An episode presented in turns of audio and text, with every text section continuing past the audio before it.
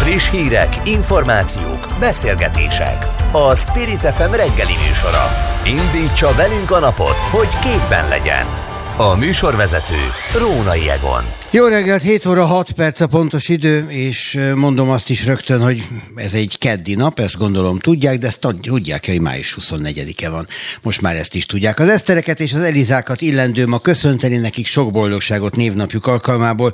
Mondom, hogy mi lesz az előttünk álló időszakban itt az aktuálban a Spirit fm nem mondom el végig egészen kilencig, amíg együtt lehetünk, is úgyis elfelejtik, de például azt elmondom, hogy szót ejtünk arról mindjárt, hogy ma lesz az alaptörvény tizedik módosításának napja a parlamentben. Beszélünk arról, hogy Márkizai Péter pártalapítása körül akad némi vita és húzavona, nem csak a körül, hanem a pénzügyek körül is a jelek szerint. Szólunk az alaptörvény módosításról egy másik oldalról megvizsgálva mindezt, ugye két ilyen beszélgetésre is számíthatnak, aztán pedig arról, hogy az LNP határozati javaslattal blokkolná a génmódosított kukorica és a szója importját. Ebben az az érdekes, hogy az Európai Bizottság éppen most hagyta ezt az Európai Unió tekintetében jóvá, és hát vannak szakértők, akik azt állítják, hogy a génmódosítás egyáltalán nem káros, vannak, akik akik azt mondják, hogy igen, az LMP ez utóbbiaknak hisz. Keresztes László Lóránt majd kifejti a szempontjait. Beszélünk arról is, hogy az óvodapedagógusok milyen kilátástalan pénzügyi helyzetben vannak, és ezzel összefüggésben, hát azt gondolom, hogy a megbecsülésük okán lelki helyzetben is. Ugyan Pintér miniszter azt mondta, hogy nem pénzkérdés a megbecsülés, tessék azt kivívni, de azt gondolom, hogy ha megélhetési kérdések vannak, akkor igenis pénzkérdés. Barkóci Balázs a DK szóvivője emeli fel miattuk a hangját, szavát, és Újhelyi Istvánnal is beszélgetünk, aki 20 ezer forintos élelmiszerkupont adna havonta a rászorulóknak, pontosan az inflációra való reagálásként. Ehhez még uniós forrásokat is rendelne, de a magyar kormánytól vár elsősorban lépéseket, és ez csak csak az előttünk álló három óra, úgyhogy tartalmasan töltjük, majd töltsük együtt. Spirit FM 92.9 A nagyváros hangja Két napos ülés tart a héten az országgyűlés. Megvitatják Magyarország alaptörvényének tizedik módosítását. Varga Judit igazságügyi miniszter által benyújtott módosítójavaslat lehetővé tenni a kormány számára, hogy veszélyhelyzetet hirdessen olyan esetekben is, ha például a szomszédos országban háborús helyzet vagy humanitárius katasztrófa áll fenn. A telefonnál Nagy Ervin, a 21. század intézet elemzője. Szóval hogy határoz a parlament az alaptörvény tizedik módosításáról, és azzal összefüggésben a katasztrófa védelmi törvény megváltoztatásáról, ezt elég régóta lehet tudni. Igazán nagyon komoly érveket nem hallottunk a kormány részéről a tekintetben, hogy miközben hónapok óta fennáll ugyanaz a helyzet, a tekintetben miért kell most valamiféle olyan döntést meghozni, amely nagyobb mozgásteret biztosít a kormányzat számára. Nem tudom, melyik vonalon találom meg Nagy Ervin, de valamelyiken meg fog szólalni, és majd kisakkozzuk. Jó reggelt kívánok! Hm. Jó reggelt kívánok, itt vagyok most már. Győzelem, most a izguló hallgatóknak elmondom, hogy az egyes vonalon van. Ez egyébként egy teljesen érdektelen információ. Na, szóval ott tartottam, hogy három hónapja tart az ukrán-orosz háború, és szemmel láthatólag a magyar kormánynak a mozgástere egyáltalán nem volt korlátozott. Ennek összefüggésében mi szükség van az alaptörvény tizedik módosítására? A módosítással kapcsolatosan tegnapi nap Varga Judit miniszter elmondta a kormánynak az alapvető céljait. Gyors és hatékony cselekvést két esetben. Az egyik az a szomszédban dúló háború, illetve a másik esetben pedig a humanitárius katasztrófa esetében. És való igaz, hogy az ellenzék részéről elhangoztak olyan felvetések, olyan kritikák, hogy a kormány ez idáig is képes volt ezekben a kérdésekben lépni. Valójában azt kell látni, hogy a kormányzatnak vannak olyan lehetőségei, amivel eddig is élt. A kormányzat szeretné, hogyha ezeket gyorsabban és hatékonyabban tudná meghozni. Most egy, egy példával élve, amennyiben egy NATO csapat mozgósításáról van szó, akkor ne kelljen a parlamentet ezért összehívni, és ne kelljen a parlament előtt ezt megvitatni, hanem gyorsan és hatékonyan tudja cselekedni a kormány. Amellett, hogy pont a parlamentnek lenne dolga ennek az ellenőrzése, de jó, ezt lépjük át. Ön azt mondja, hogy ez egy ellenzéki vélemény, úgy gondolja, hogy ez egy nagyon szépen körülírt és jól megalapozott alaptörvénymódosítás, és igazából csak kekeckedik az ellenzék? Az ellenzéknek az a dolga, hogy kekeckedjen, ha már ezt a szót használta Ez ön. Egyelőre az ellenzék részéről nem látok alternatívát, tehát ezzel kapcsolatosan csak kritika hangol, hangzik el, és ha visszagondolunk két évvel ezelőtt időszakra, amikor hasonló vitát kísérlettünk figyelembe, akkor a vírussal kapcsolatos felhatalmazási törvény volt. Én azt hiszem, hogy abban az esetben is az idő bebizonyította, hogy helyes döntés volt, ha bár az ellenzék akkor nagyon erős kritikával élt, nemzetközi kritika is volt, de később az szerintem bebizonyosodott, hogy a kormány nem visszaélt ezzel a lehetőséggel, és nagyon fontos elmondani azt, hogy ez az alkotmánymódosítás egy lehetőséget biztosít. Nyilvánvalóan a lehetőségben benne van az is, hogy a kormány ezzel visszaél, vagy pedig él vele. Tehát szerintem azután térünk vissza ennek a megvitatására, hogyha egyáltalán életbe lép a, a, a a maga a vészhelyzet, ez mondjuk május 31-e után lehet aktuális, mert addig, fenn, addig fennmarad a, a koronavírussal kapcsolatos vészhelyzet. Ha ez megtörténik, és megtörténnek az első olyan döntések, szerintem akkor lesz legitim a vita, hogy vajon visszaéle vele a kormány. Mondott egy nagyon fontos vele. dolgot, most rá is erősített, hogyha erre visszakérdeznék. Jó-e az az alaptörvénymódosítás? Egyáltalán jó-e úgy e, alakítani a törvényeken és a fennálló jogrendszeren, hogy lehetőséget biztos biztosítsunk a kormány számára a visszaélésre. Nem azt mondom, hogy visszaél a kormány, de ön is úgy fogalmaz, hogy majd térjünk vissza arra, hogy visszaélte ezzel a jogkörrel. Miért kell olyan jogkört kapni egy kormánynak, amiben be van készítve a lehetőség? Hát ez minden esetben így van, tehát azért egy kétharmados felhatalmazásnál a, a kormány bármikor hozzányúlhat akár a választási törvényhez is, akár új alkotmányt is hozhat. Ez már vita kérdése, hogy ő ezzel visszaéle, vagy éle. Tehát ez, ez, ez annélkül is fennállna, hogy ezt az alkotmánymódosítást most a törvényben nyújtotta volna. Tehát ez végül a demokráciának az alapvető kérdése, hogy egy kormány éle a, a, a felhatalmazással, amit a választópolgárok kapott, vagy visszaéle. Hát igen. helyzetben igaz.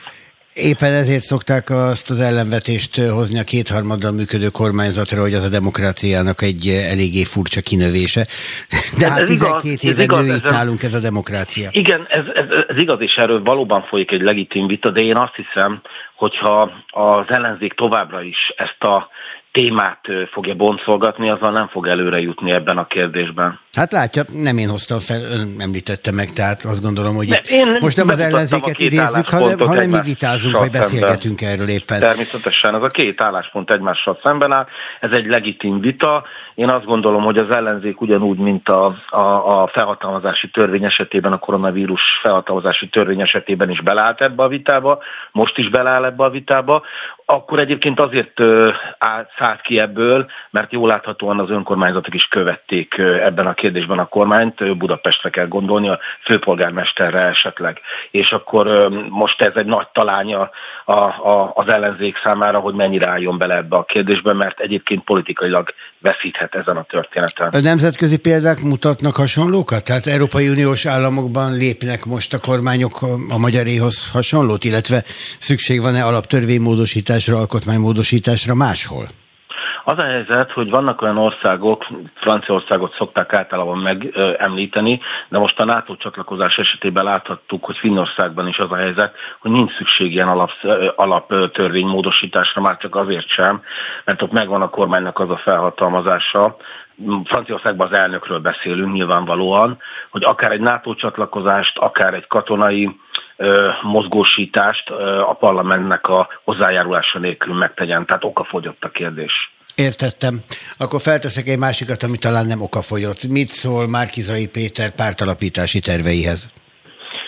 Én azt hiszem, hogy Márkizai Péter mm, ebben a helyzetben amikor a szövetségesei elfordultak tőle, amikor nagyon úgy tűnik, hogy meg akarják pucsolni a mindenki Magyarországiak mozgalomban, amikor ö, egy kudarcos választáson van túl, és a felelősséget leginkább benne keresik, akkor ö, talán nem a legszerencsésebb helyzet, hogy pártalapításba gondolkodik. Minden esetre rövid és középtávon én nem látok arra esélyt, hogy megtalálja azt a azt a piacirést, ha már így fogalmazott ő is, ahol ö, esetleg olyan választópolgárokat találhatna, akik támogatják őt. De ő változatlanul a jobboldali szavazópolgárokról beszél, azokról, akik nem fideszesek, de jobboldaliak. Vannak ilyenek? Lát ilyeneket?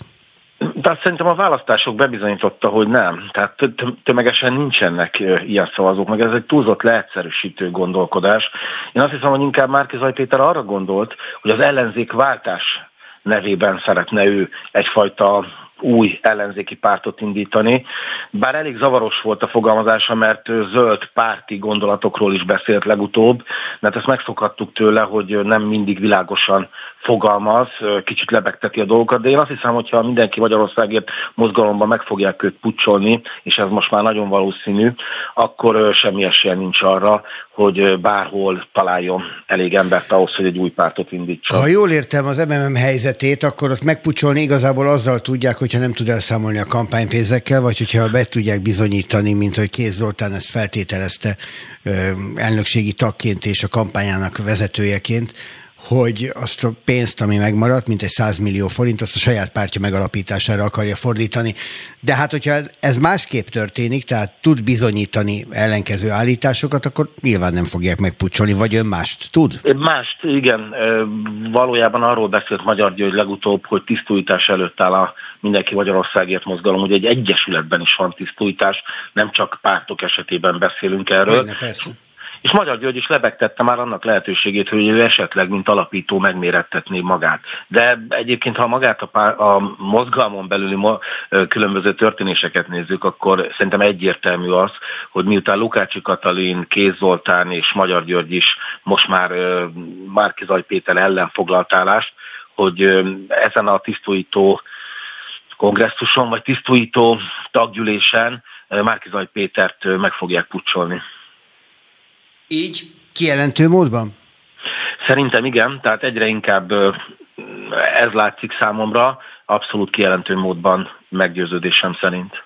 Na hát akkor ezek után különös kíváncsisággal várhatjuk, hogy mi történik az MMM taggyűlésén. Köszönöm szépen, hogy a rendelkezésünkre Nagy Ervinnel beszéltünk, miután megtaláltam az éterben a 21. század intézet elemzőjével. Viszont hallásra, szép Viszont napot. hallásra. Spirit FM 92.9 a nagyváros hangja. Az előzetes nyilatkozatok alapján az alaptörvény módosítását egyik ellenzéki párt sem támogatja. Emellett a parlament a kétnapos ülés keretében dönt Magyarország minisztériumainak feladat és hatásköréről is. Továbbá az ülés napirendjén szerepel a veszélyhelyzet megszűnésével összefüggő szabályozási kérdésekről szóló törvényjavaslat is. A vonalban Hon Gábor, Republikon Intézet kuratóriumi elnöke. Jó reggelt kívánok! Jó reggelt! A kérdésem az különösen az előző beszélgetés tükrében, amit nem biztos, hogy hallott, Nagy Ervinnel beszélgettem arról, hogy az alaptörvény módosítást miért nem szavazzák meg az ellenzéki pártok, hogy azért, mert csak, tehát azért, mert egy ilyen alaptörvény módosítást, ami nagyobbra nyitja a kormányzat lehetőségét az alaptörvény által igazából körülírtaknál, eleve nem szavazhat meg egy ellenzék, vagy pedig azért, mert hogy itt vannak nagyon komoly, tényleges aggályok. Hát azt gondolom, hogy azért, mert csak az nagyon rossz válasz, nem hallottam Nagy Ervin, ezt a részét, csak a végét a beszélgetésnek, azzal pedig nagyjából egyetértettem már Kizaj helyzetét megítélésében, megítélésében, de azt gondolom, hogy az ellenzéki pártoknak kötelességük, feladatuk a, a, a parlament kormányzati lépéseinek, kormány oldalnak a lépéseinek a kontrollálása, és egyébként önmagában az alaptörvény, az, az alkotmány egy olyan intézménye a, a magyar parlamentarizmusnak, amelyet tulajdonképpen nem is szabadna egy párti, vagy csak kormányzó, oldal, kormányzó párti oldalon ö, ö, változtatni. Én emlékszem arra, 94 és 98 között magam is parlamenti képviselő voltam, amikor önkorlátozó módon döntöttünk úgy, hogy nekünk majd háromnegyedünk volt a parlamentben, tehát jóval nagyobb többségünk, most az egyébként szintén óriási többsége a Fidesznek, és mégis azt mondtuk, hogy ellenzéki párt támogatás nélkül nem módosítunk alkotmányt, hiszen ez olyan jelentőségi dolog, ami nem függhet egyetlen egy párt, vagy egyetlen egy oldal döntésétől. Tehát azt gondolom, hogy itt nem a csakról van szó, hanem arról, hogy van-e bármiféle realitása értelme annak, amit most az asztalra tett a kormányzó oldal, az igazsági miniszter személyében. Ugye 2015 óta van rendkívüli állapot Magyarországon az a, a, a kormányzati döntések rendeleti nemzeti kormányzás a kormányzati döntések alapján. Ennek én semmiféle alapját, jogos, jogosultságát nem látom. Látszik, ugye február óta folyik ez a borzalmas háború a szomszédunkban, az orosz agresszió.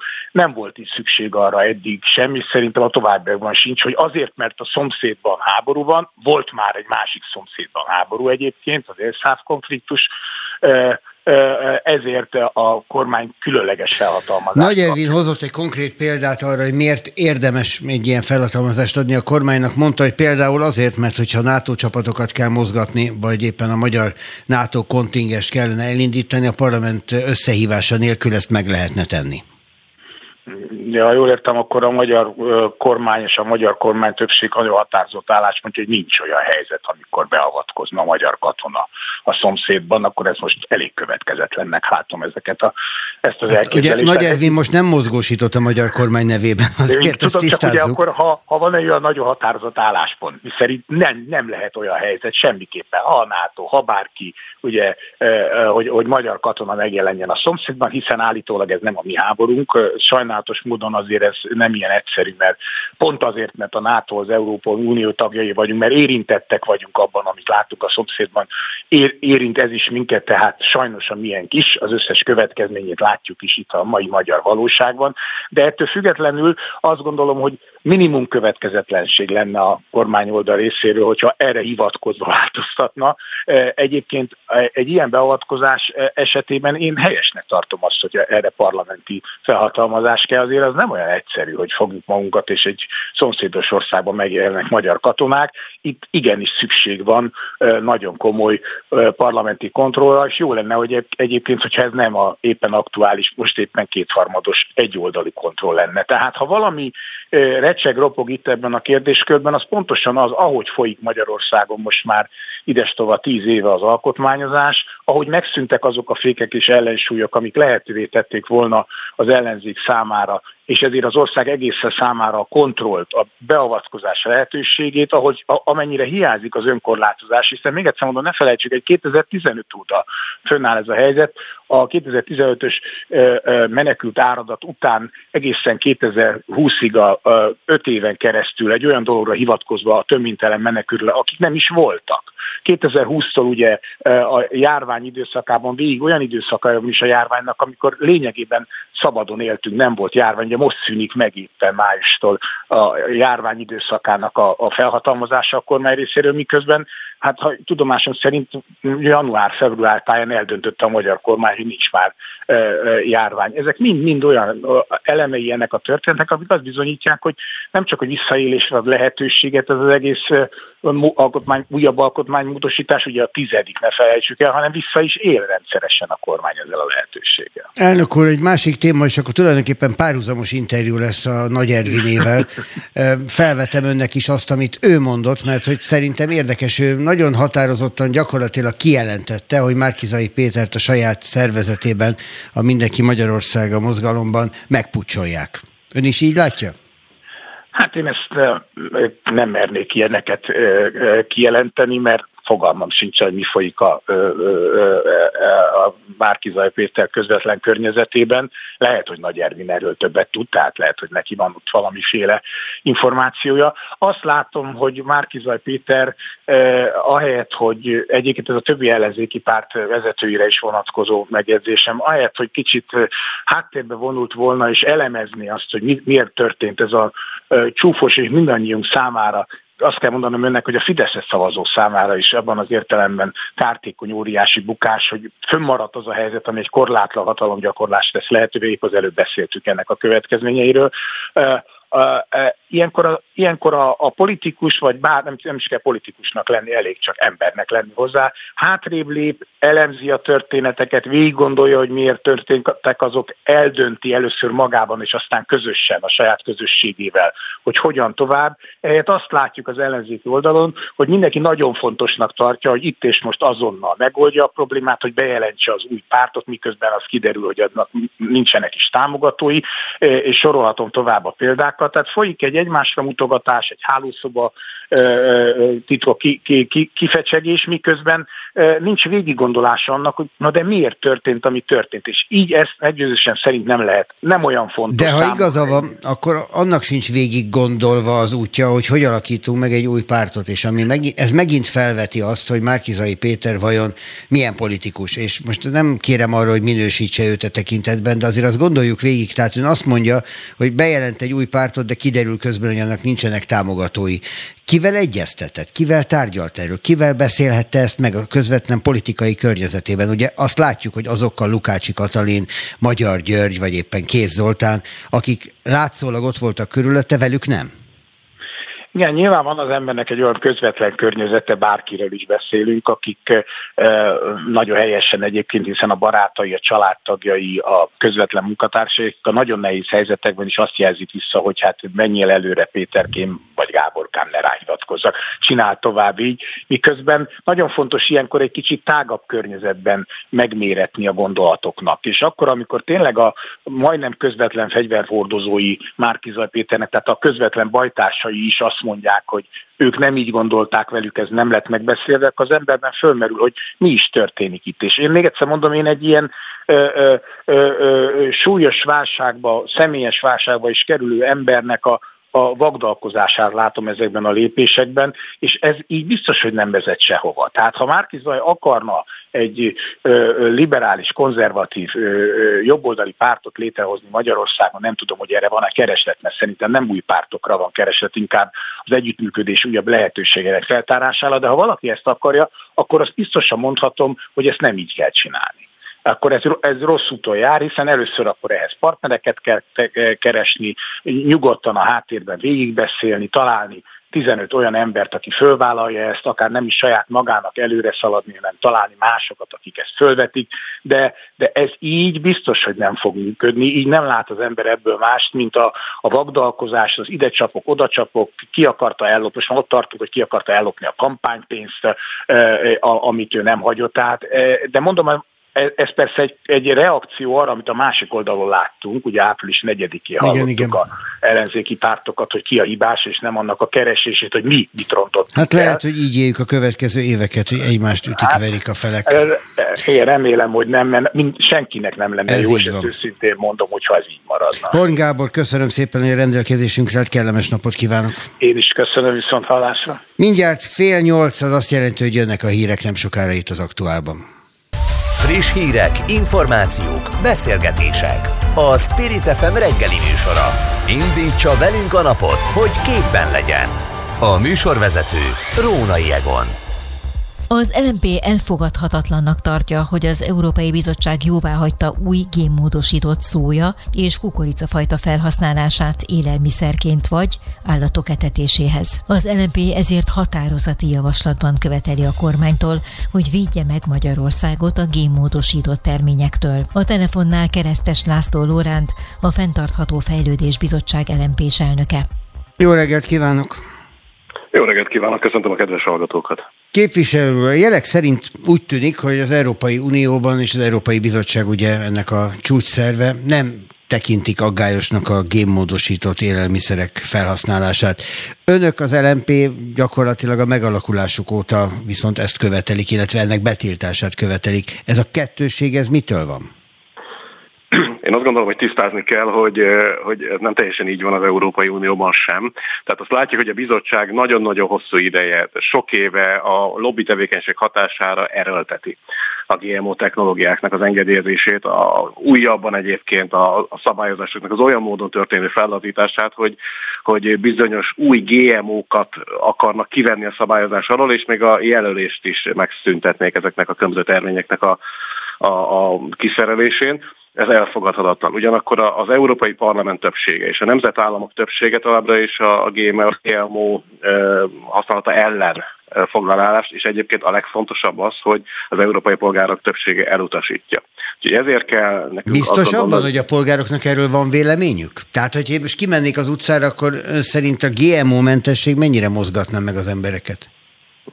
Nem biztos, hogy a GMO mentesség az az ügy ma Magyarországon, vagy az Európai Unió országokban, ami legjobban megmozgatja az embereket, de amikor ezzel vonat, erre vonatkozó kutatások készültek, akkor olyan tájékoztató anyagok mellett, hogy pontosan miről is van szó, az emberek többsége elutasítja ezt.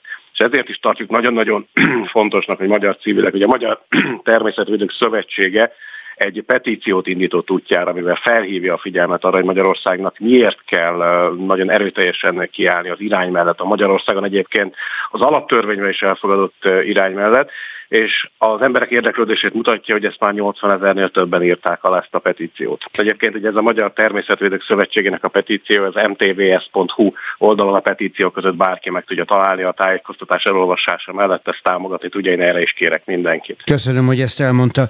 A GMO szabályozás alóli mentesség az Európai Unióban úgy tűnik, hogy valamilyen módon mégiscsak átment még hogyha mondjuk a magyar alaptörvényel ez nem is teljesen azonos hangvételű, azt gondolja, hogy a magyar kormány, a magyar parlament képes megállítani ezt a folyamatot?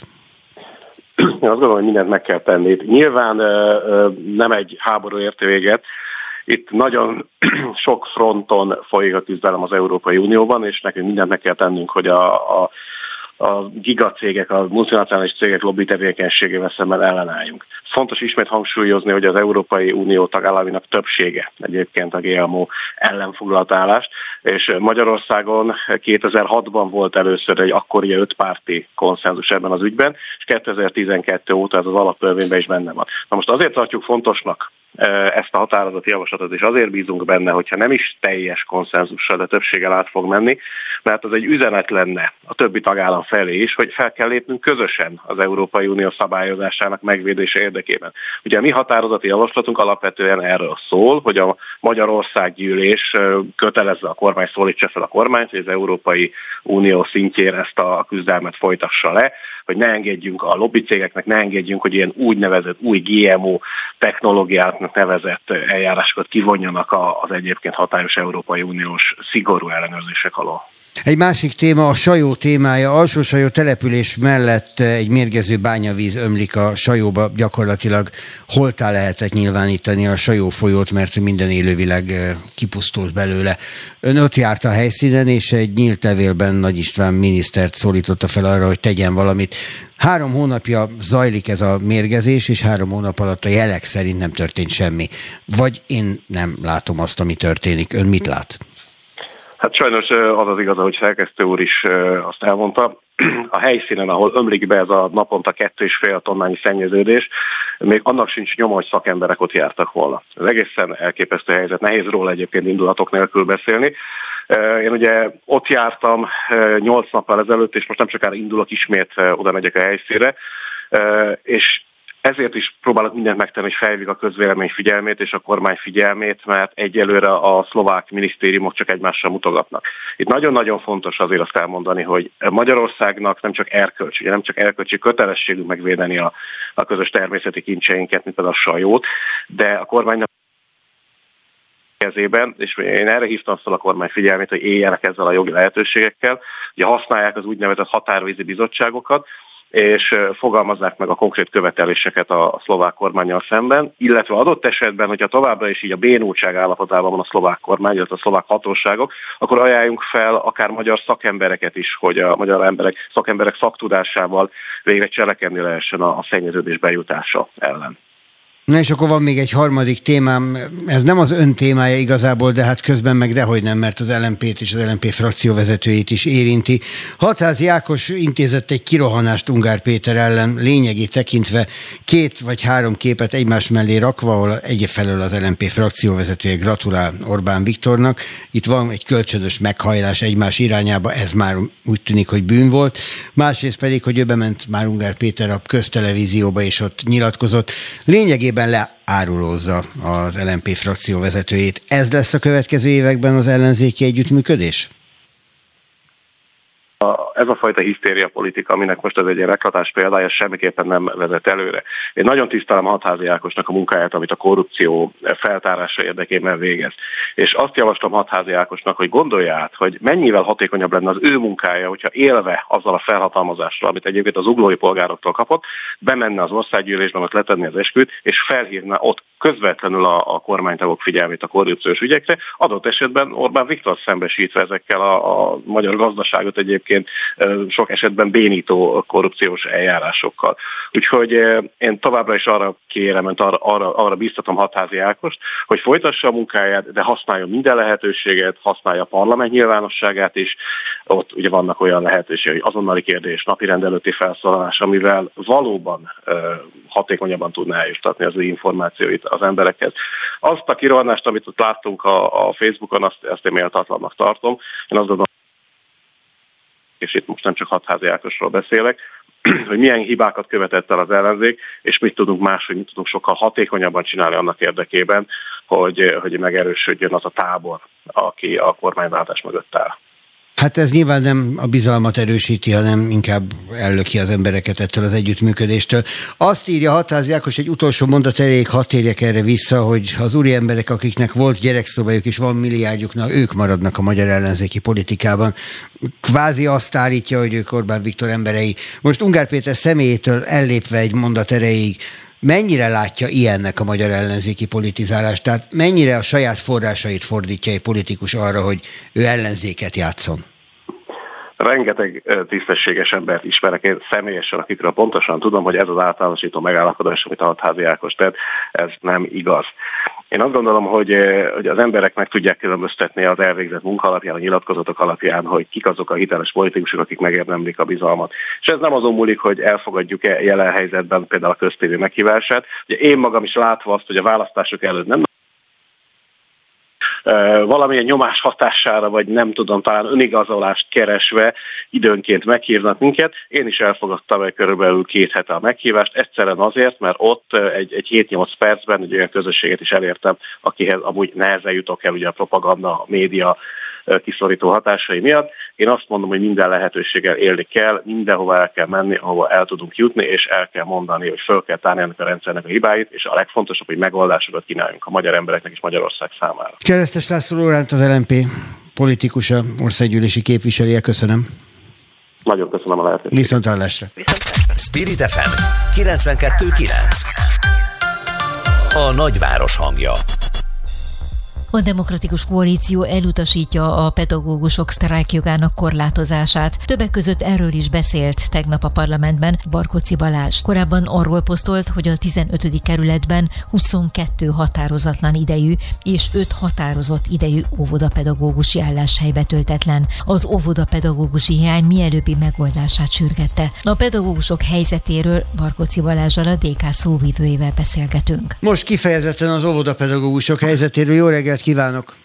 Jó reggelt kívánok! Köszönöm. Akinek van óvodáskorú gyereke, nekem van, és valaha szóba elegyedett a pedagógusokkal, az pontosan tudja, hogy milyen helyzetben vannak, hogy mennyi dolgoznak, és mennyire nem kapnak fizetést, fizetésemelést, megbecsülést. Igen, anyagi megbecsülést érte. Pintér belügyminiszter a meghallgatásán azt mondta a pedagógusokra, hogy hát a megbecsülést azt ki kell vívni munkával, és az nem a pénzen múlik. Miközben azt gondolom, hogy dehogy nem, azon is természetesen, és hogyha már megbecsülésről beszélünk, akkor a megbecsüléshez egyfajta erkölcsi megbecsülés is hozzájárul, tehát amikor miniszter úr ilyeneket mond, azon mhm. napnál világosabban megmutatja, hogy fogalma sincs a magyar iskolák és a magyar óvodák helyzetéről, és fogalma sincsen arról, hogy a pedagógusokat milyen többletmunkára kényszerítik köztük az óvodapedagógusokat is, amiket nem fizetnek ki nekik, hiszen nyílt titok, és ezt múlt héten a felszólalásomban is elmondtam, hogy az intézmények már eddig is szerte az országban törvénytelenségek sorát voltak kénytelenek elkövetni, azért, hogy meg tudják oldani az óvodák többé-kevésbé zöggenőmentes működését. Ennek például az egyetlen mód, egyik módja az volt, hogy az óvodai dolgozókat helyettesítésre kényszerítették, amit utána nem fizettek ki a számukra. Tehát Pintér belügyminiszter úrtól kérdezném, aki mostantól már a magyar oktatásért is felel, hogy ő mikor dolgozott, nem csak az elmúlt 12 évben, hanem az elmúlt 30 évben ingyen többletmunkáért.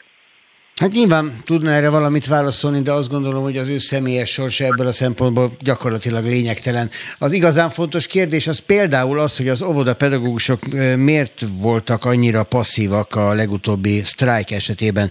A szakszervezeti vezetők is arra panaszkodtak, hogy még az iskolákban csak-csak, de az óvodákat alig tudták megmozdítani. Jó kérdés, erre egy részválasz. Én úgy gondolom, hogy az a szülői hangáltal is szülői hang nevű civil közösség által közzétett felmérés, amelyben azt mondják, hogy csoportonként már nagyon sok helyen nem tudnak két diplomás óvodapedagógust biztosítani, így rengeteg óvodában arra kényszerülnek, hogy reggeli és a délutáni órákban vagy megfelelő pedagógiai képesítés nélküli személyek, pedagógiai, pedagógiai asszisztensek vigyázzanak a gyerekekre, vagy Miskolcon van rá példa, de számos más helyen az országban is, hogy közmunkások. Én azt hiszem, hogyha az óvodapedagógusok egyrészt arra kényszerítik, hogy helyettesítsenek, és utána nem fizetik ki őket, és úgy kell összekaparni még fővárosi fenntartású intézményekben is óvodapedagógusokat, hogy meglegyen az a megfelelő létszám, amíg együtt tudnak lenni a gyerekekkel, akkor nyilván nem sztrájkolni fognak, vagy nem tüntetésekre fognak járni. Egyébként pedig azt is elmondtam, itt is egy célmondattal már utaltam önnek is rá,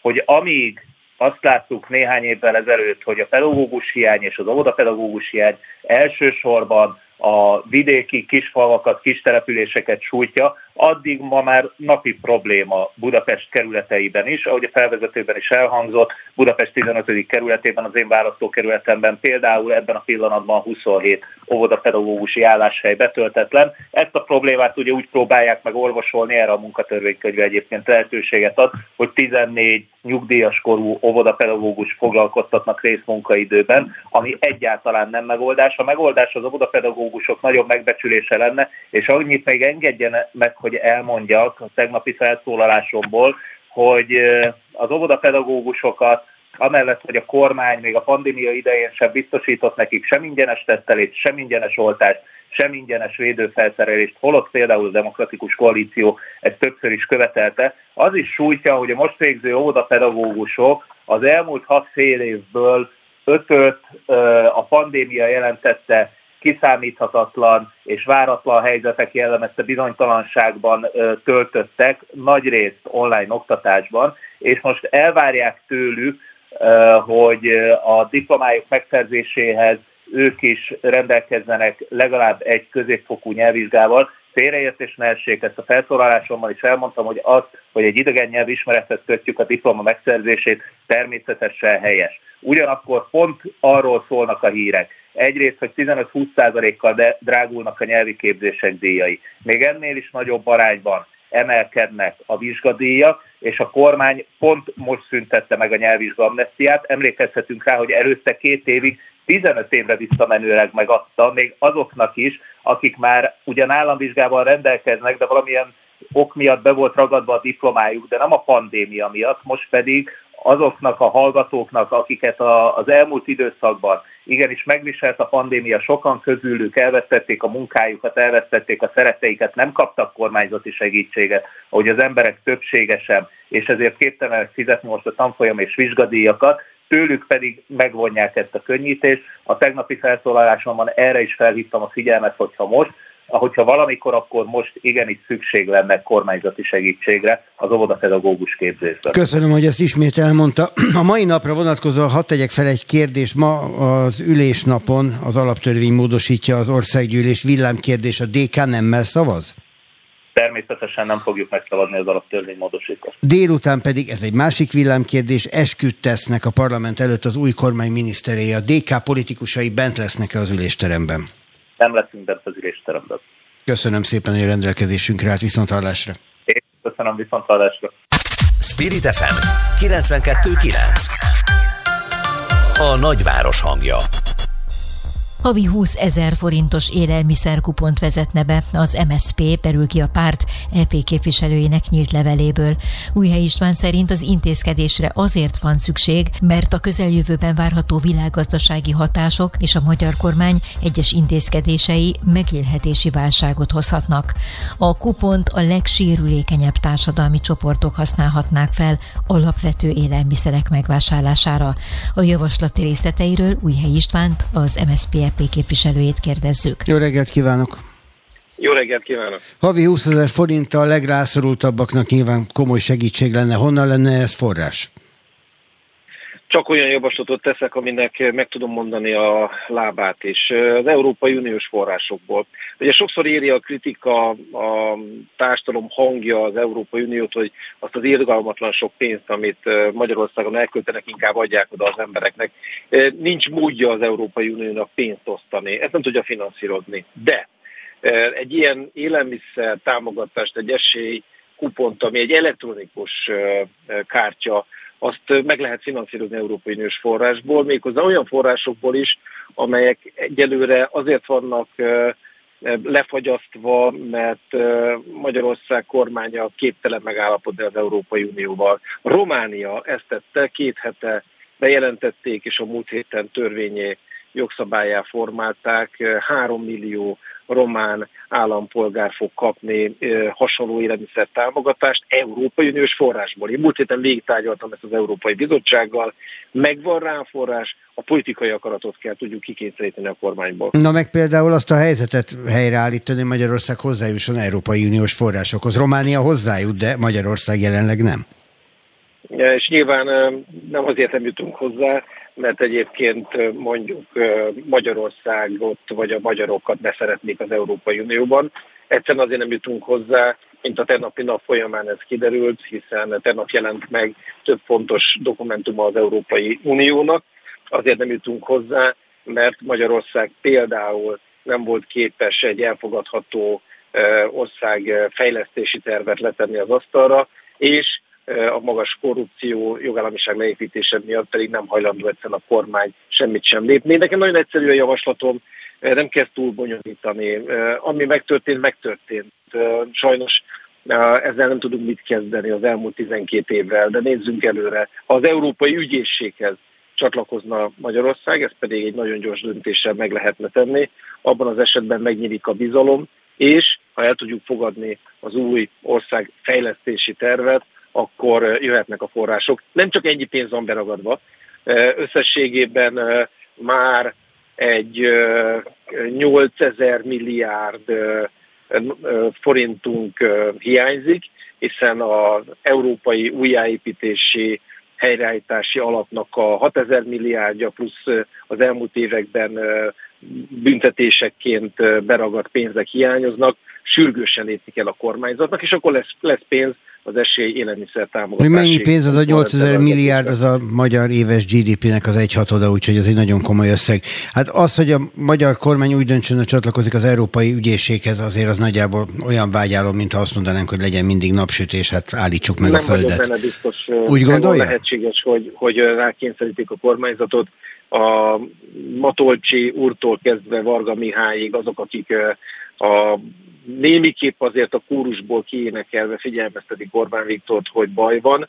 Mindenki jelzi, hogy az Európai Uniós források nélkül a mostani válsághelyzet is még mélyebb szakadékba taszíthatja. Hát akkor ez is a pénzről szól majd ez a döntés, nem elvekről, hanem a pénzről. Tegnap Dajs Tamással volt szerencsém beszélgetni. Igen, igen? Mondja csak, aztán majd visszatérek erre. Annyit akartam mondani, hogy az Európai Unió tegnap hat pontban felsorolta, hogy mit vár el.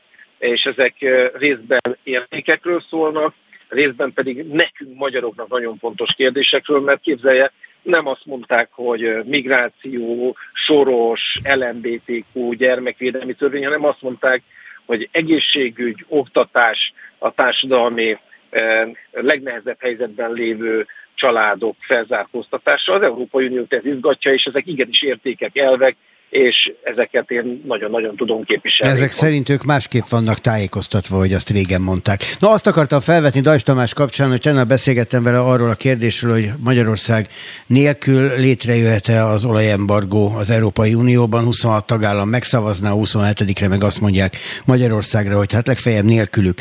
De ugye az uniós szabályok ezt hivatalosan nem engedik meg. Azt mondta Dajs Tamás, hogy ez képtelenség, ez nem fordulhat elő, miközben német politikusok most már nem egy, nem kettő, erre utalgatnak. Ön mit tud erről?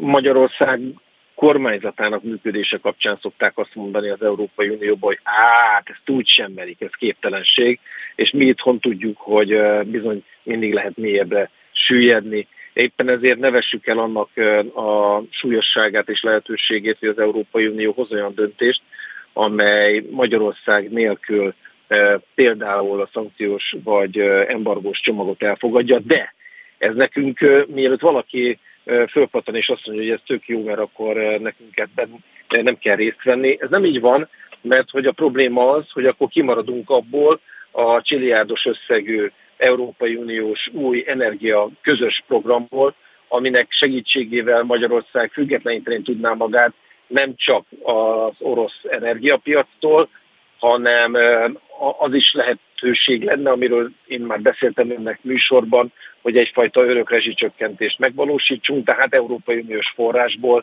az összes létező háztartást Magyarországon magán és köz intézményeket is, lakásokat is, házakat is energia korszerűsítő programként akár 50-60 százalékos megtakarítást elérjünk. Hát egyszerűen fogalmazva a szigetelési program valóban beszéltünk erről. Már akkor egy utolsó kérdés, egy teljesen más témában engedjen még meg. Az előbb Barkóci Balázs azt mondta, hogy a dk politikusok nem lesznek jelen a miniszteri eskütételnél. Ön tud arról valamit, hogy a szocialista párt országgyűlési képviselői kivonulnának? Engedjen meg, hogy reggel 8-kor most megkérdezzem majd a frakciót. Nem tudom, tegnap, hogy döntöttek tegnap szakmai és Európai Uniós ügyekkel voltam elfoglalva, úgyhogy nem merek ebben megnyilatkozni, a frakció dönteni fog erről. Köszönöm szépen, Újhelyi Istvánnal beszélgettünk, szép napot kívánok Önnek viszont hallásra. Köszönöm szépen, viszont hallásra. Bő két perc múlva lesz 8 óra 8-kor hírek, aztán újra találkozunk itt a Spirit fm -en. Friss hírek, információk, beszélgetések. A Spirit FM reggeli műsora. Indítsa velünk a napot, hogy képben legyen. A műsorvezető Rónai Egon. 8 óra 6 perc, jó napot kívánok Önöknek! A mai nap a május 24-e, Kedd, Eszter és Eliza névnapja, ezt elmondtam egy órával ezelőtt is, de ha valaki lemaradt róla, akkor jó, ha tudja. És most elmondom azt is, hogy mi következik a műsorban. Mindjárt beszélünk az ukrajnai háború legfrissebb eseményeiről, és Tarjányi Péternek azon jóslatáról, hogy nyárra tűzszünet jöhet. Egyébként érdekes, mert Zelenszky is a háború végéről beszélt tegnap a Davoszi Világgazdasági Fórum résztvevőihez. Úgyhogy szólunk erről is. Török Törökország egészen furcsa szerepet játszik úgy az orosz-ukrán konfliktusban, mint az, a NATO csatlakozása tekintetében. Ez is megér pár mondatot, hívjuk majd Szalai Mátét, a Külügyi és Külgazdasági Intézet kutatóját. Utána pedig az ukrán-orosz háború kulturális előzményeiről szólunk, már csak azért is, mert ugye vannak itt vadhajtások. Szabad-e Gorkét olvasni, Csajkovszkét hallgatni, Csehovot játszani? Merült fel a kérdés nagyon komolyan, nagyon komoly emberek fejében. Hetényi Zsuzsa történész lesz majd a beszélgető társam, és aztán megnézzük, hogy mi újság a Balatonnál egy különleges nézőpontból a balatoni nerdcsodákat fogjuk ismertetni önöknek, Kosics Szake Olivio jóvoltából. A végére pedig Komáromi Zoltánt is kapcsoljuk, a házi orvosi ellátás reformjáról beszélnek, ugyanis nagyon sokan. Ő meg házi orvosként került be a parlamentben néhány héttel ezelőtt, tehát egészen közelről tudja, hogy mi a helyzet. Vogyarák Anikó szerkesztő kollégám a következő beszélgetéshez azt gondolom, hogy Tarjányi Pétert azért is készítette be, mert hogy ő itt a Spirit fm egy állandó szakértő vendég, úgyhogy kíváncsian váratjuk, hogy mit gondol most erről a tűzszünetről és a mostani helyzetről. Halljuk. Spirit FM 92.9 A nagyváros hangja A kilenc évig tartó szovjet-afgán háborúnál is súlyosabb veszteségeket szenvedhetett már el az orosz haderő az ukrajnai invázióban. Erről írt a portfólió a brit hírszerzés háborús jelentése alapján. A magas veszteségek stratégiai, taktikai hibákkal magyarázhatók. A jelentés kitér arra is, hogy az orosz közvélemény várhatóan negatívan reagál majd az adatokra. A háború aktuális állásáról Tarjányi Péter biztonságpolitikai szakértővel beszélgetünk. Jó reggelt, Péter! Szép jó reggelt, üdvözlöm a hallgatókat! Azt mondja Zelenszky, hogy ő találkozna Putyinnal. Ez azzal függ össze, már nem azért mondja, gondolom, mert hogy ő meg azt jósolta, hogy jön a tűzszünet nyáron? E, nyilvánvalóan nincs ilyenfajta összefüggés. Egyszerűen az látják szerintem Ukrajnában is, itt az elmúlt hetekhez, hetekhez kapcsolódóan, hogy Oroszország hadereje egyre inkább fárad, nagyon-nagyon komoly veszteségeket szenvedett el. És egyébként nagyon-nagyon érdekes, miközben a hírek erről szólnak, hogy Zelenszky nem zárkózik el a tárgyalásoktól. Valójában egyébként az elmúlt másfél hétben Oroszország volt az a fél, amelyik arról kezdett el beszélni, hogy nagyon-nagyon szeretne tárgyalóasztalhoz ülni, és hát ezzel egy időben egyébként szinte egybeesés volt, hogy azok a katonai cselekmények, amelyekre azt mondta Oroszország, hogy a második hullámban biztosan eléri az orosz célokat, abszolút kifulladni látszódik. Közben Tehát jönnek a... olyan hírek a Donbassból, hogy Oroszország támadása nem akadt meg, hanem éppen, hogy előre törnek. Egyes térségekben volt előretörés, ez igaz, de ezek nem olyan mértékűek. Hadd mondjak egy egyszerű példát. 90 nappal ezelőtt kezdődött a háború. Akkor azt gondolta Oroszország, hogy Kievet, Harkivot, sőt tulajdonképpen egészen Ogyesszáig a Herszoni térséget három-öt nap alatt foglalják el. Ehhez képest a legtöbb területről, például az északi területeken vissza kellett vonulnia teljesen Oroszországnak. Az, hogy egyébként a Dombászban taktikai jelleggel néhány területen 10-15-20 kilométereket sikerült az orosz haderőnek előre törnie. Ez nem jelenti azt, hogy az ukrán ellenállás tulajdonképpen megszűnt volna, vagy összedőlt volna az ukrán front. Tehát ilyen szempontból pontosan tudja az Oroszország, hogy a háború nem fog hamar véget érni, és az időveszteség erről mi is beszélgettünk korábban, azt jelenti, hogy az orosz gazdaság egyre nagyobb problémákkal lesz kénytelen szembenézni, például a szankciók miatt, illetve hát a következő szankciók miatt, amelyek az elkövetkező időszakban jelennek meg, és ilyen szempontból ezért szükséges Oroszországnak, hogy valahogyan tűzszünet, időnyerés céljából egy teljesen másfajta irány is elinduljon. Közben Zelenszky folyamatosan arról beszél, hogy egy tapotat nem engednek, és minden területet kérnek vissza. Nyilván Putyinnek esze ágában nem lenne egy tűzszüneti tárgyaláson ezt felajánlani. Mi lehet itt a közös többszörös? Ez egy nehéz kérdés. Ez is azt mutatja egyébként, amiről a beszélgetésünk elején szóltam, hogy, hogy Ukrajna már nem arról beszél, hogy a három hónappal ezelőtti állapotot szeretné visszaállítani, hanem a 2014 előttit. Tehát, hogy egyre inkább érzi azt Ukrajna, hogy nyerekben van, most így pestésen szólva, és nyilván Oroszország azt a helyzetet, ha a tárgyalásokban végül is így alakulna, hogy a 2014 előtti időszaká vissza egyáltalán nem akarja, és igazán ebben önnek igaza van, hiszen ez abszolút nyílt beismerése lenne annak, hogy totálisan elveszítették a háborút. Az, ami Oroszországnak jó lehet, hogyha a Krímfélszigetet és annak annektálását Ukrajna elfogadja, hogyha biztosított a szárazföldi útvonal, amit egyébként Mariupol elfoglalásával elért az orosz hadsereg, hogy ezt is úgymond lenyeli Ukrajna, és hogy Donbassban és Luhanskban azt tehet Oroszország, amit, amit akar. Ha ez nagyjából így érvényesülne, akkor én azt gondolom, hogy az oroszok belemennének egy tűzszünetbe, de még egyszer mondom, most azt érzik az ukránok, felkészülve egy következő offenzívára, magyarán amikor ők támadnak, hogy lehetséges, hogy ezeket a térségeket az elkövetkező másfél-két hónapban vissza tudják foglalni teljesen Oroszországtól. És akkor az egy tárgyalási pozíció nyilván, és hát ennek, ennek az előkészítését kezdték Így meg. Van. Tudom, hogy nem nemzetközi jogász, de hát látott már ilyeneket. Igen. Az, amit most Oroszország az Azovsztál védőivel kapcsolatosan megindít a jelek szerint, miközben látszólag nem is ők, hanem hát ez a szokásos bábozás, a Donetszki Népköztársaság ügyészsége indítja el ezeket a tárgyalásokat ellenük. Az, hogy közben Ukrajnában jó sok, hát nem is tudom most hirtelen, talán 80 orosz katonával szemben indítottak eljárásokat, katonai bűncselekmények és egyéb humanitárius bűncselekmények miatt. Ez mennyire normális ebben a helyzetben, mennyire lehet jogszerű eljárásokra számítani, és mennyire lehet bizonyítási eljárásokra számítani? Hát jogszerű eljárásokról orosz fél oldaláról biztosan nem lehet számítani. Nekik nagyon-nagyon fontos az elsődleges cél, ez pedig a kommunikációs cél, hogy föl tudják végre mutatni a náciatlanításhoz kapcsolódóan, amit ugye Putyin elnök az ászlóra tűzött február 24-én, hogy Ukrajnát ezért kellett megtámadni, hogy végre tényleg találjanak nácikat, akiket háborús bűnök miatt el lehet ítélni. És hát ilyen szempontból, hogy az Azovsztál védői között, mivel tényleg vannak szélső jobboldaliak, illetve voltak szélső jobboldaliak, tettek egy hirtelen egyenlőségjelet, és azt mondják, hogy akik ott harcoltak, azok tulajdonképpen nácik voltak, és ha nácik, akkor háborús bűnösök, és őket el lehet ítélni. Tehát ez egy ilyen nagyon nyakatekert logika, és hát egyetlen egy dolgot felejtenek el a, a, az oroszok, az az, hogy ezek az emberek egyébként a hazájukat védték, míg az orosz katonákhoz kapcsolódóan az ukrán hatóságok bizonyítani tudják, hogy azokat, akiket háború bűnökkel bíróság elé állítanak, ténylegesen ártatlan civileket öltek meg. Miközben az azoksztál védőihez kapcsolódóan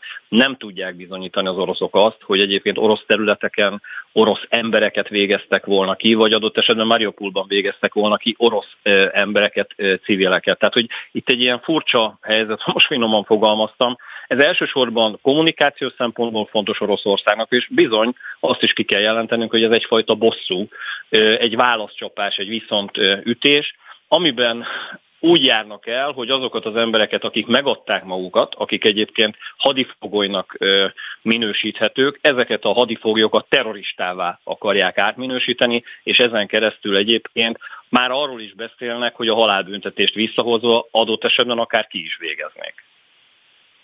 Hát a jogszerűség minden esetre sok-sok kérdést nyitva hagy e tekintetben, már, már csak a, a halálbüntetés visszavezetése okán is. De hát erről csak beszélnek, ez egyelőre nem valóság, nem realitás talán. Tarjányi Péter, köszönöm szépen. Folytatjuk a háborús köszönöm témát egy másik aspektusból mindjárt. Viszont hallásra! Spirit FM 92.9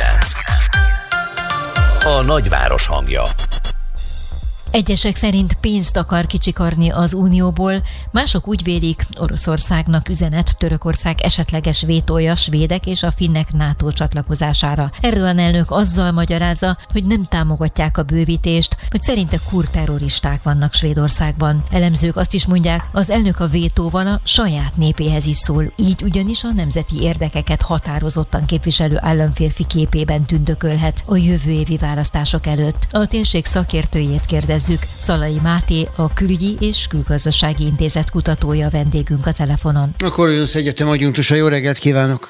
Jó reggelt kívánok! Még megfejelem az előbb Szabokati által elmondottakat azzal, hogy közben Törökország hadjáratot indított Irakban és Szíriában még április végén, ha jól tudom, akkor ennek sincsen vége, és hát nagyon nehezen értelmezhető az, hogy az arab világgal egyébként összhangban értelmezi az orosz-ukrán háborút. Tehát nincsenek nagyon egyértelmű, nagyon kijelentő módban elhangzó mondatok a török vezetés részéről, miközben például Ukrajnának drónokat szállított, tehát ez közismert. Mi a törökök álláspontja most? Van hivatalos álláspontjuk az orosz-ukrán háború kapcsán?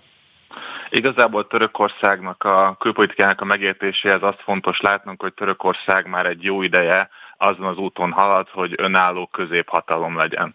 Tehát a török nézőpontból nem kell választani nyugat és kelet között, vagy az Egyesült Államok és Oroszország között. Igazából nincs is választás, hanem csak Törökország van, és a, a, a vezetés által érzékelt török érdekek. Ez azt jelenti, hogy az orosz-ukrán háborúhoz is úgy állnak hozzá, hogy igyekeznek a saját középhatalmuságukat vagy nagyhatalmuságukat erősíteni, és hát úgy az Erdogan kormányzat ezt úgy látta a legcélra vezetőbbnek elérni, elérni, hogyha ha mindkét oldallal fenntartják a kapcsolatokat. Azért az fontos látni, hogy Törökország például az ENSZ közgyűlésében megszavazza azokat a határozatokat, amelyek elítélik Oroszországot, és de ugyanakkor másik oldal, hogy ön is mondta, a fegyvereket szállít Ukrajnának, illetve még a háború kitörése előtt egy szabadkereskedelmi egyezményt is kötött Ukrajna és Törökország, tehát az ukrán-török kapcsolatok is igen szorosak. Igazából Erdogan elnöknek is sok fejfájást okozott az, hogy Putyin megtámadta Ukrajnát, és hát szerintem ezek, ennek ők sem örülnek, mert el akarták kerülni ezt a háborút, de ha már kitölt, akkor megpróbálják a